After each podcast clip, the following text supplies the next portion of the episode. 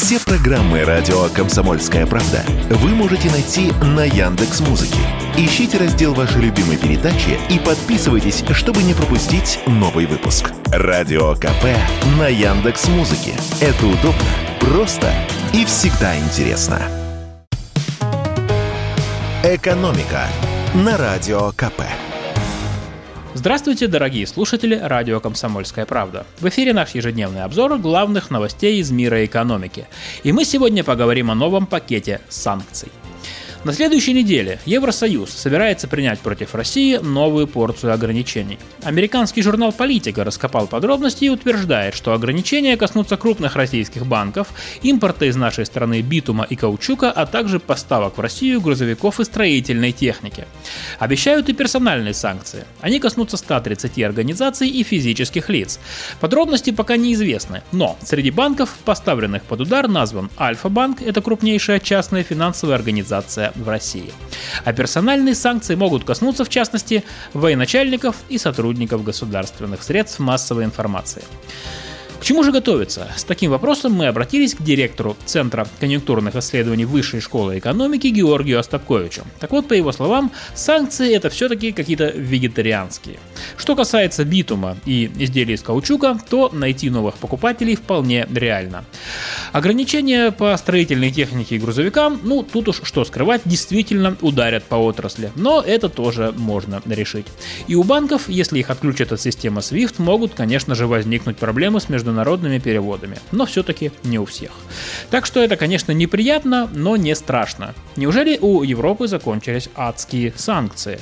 Наш эксперт считает, что говорить о том, что Запад исчерпал запас санкций, рано, но со всеми вызовами страна пока справляется.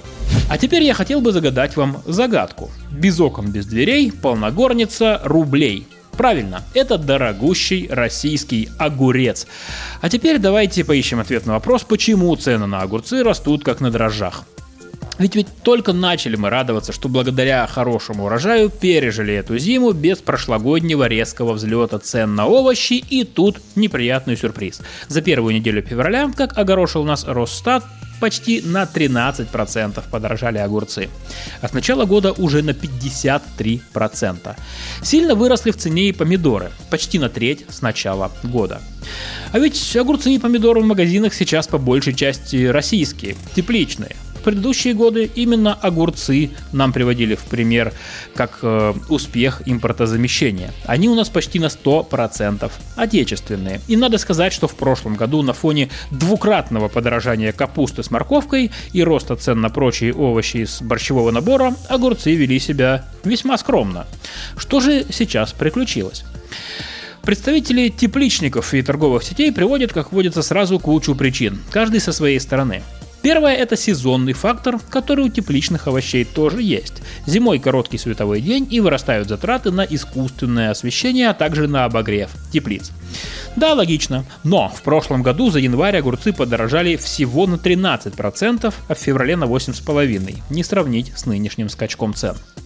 Причина вторая – рост тарифов на коммуналку. И с этим тоже не поспоришь. Однако ни электроэнергия, ни газ все-таки на 50% не подорожали. Рост тарифов был в пределах 9 или 10%.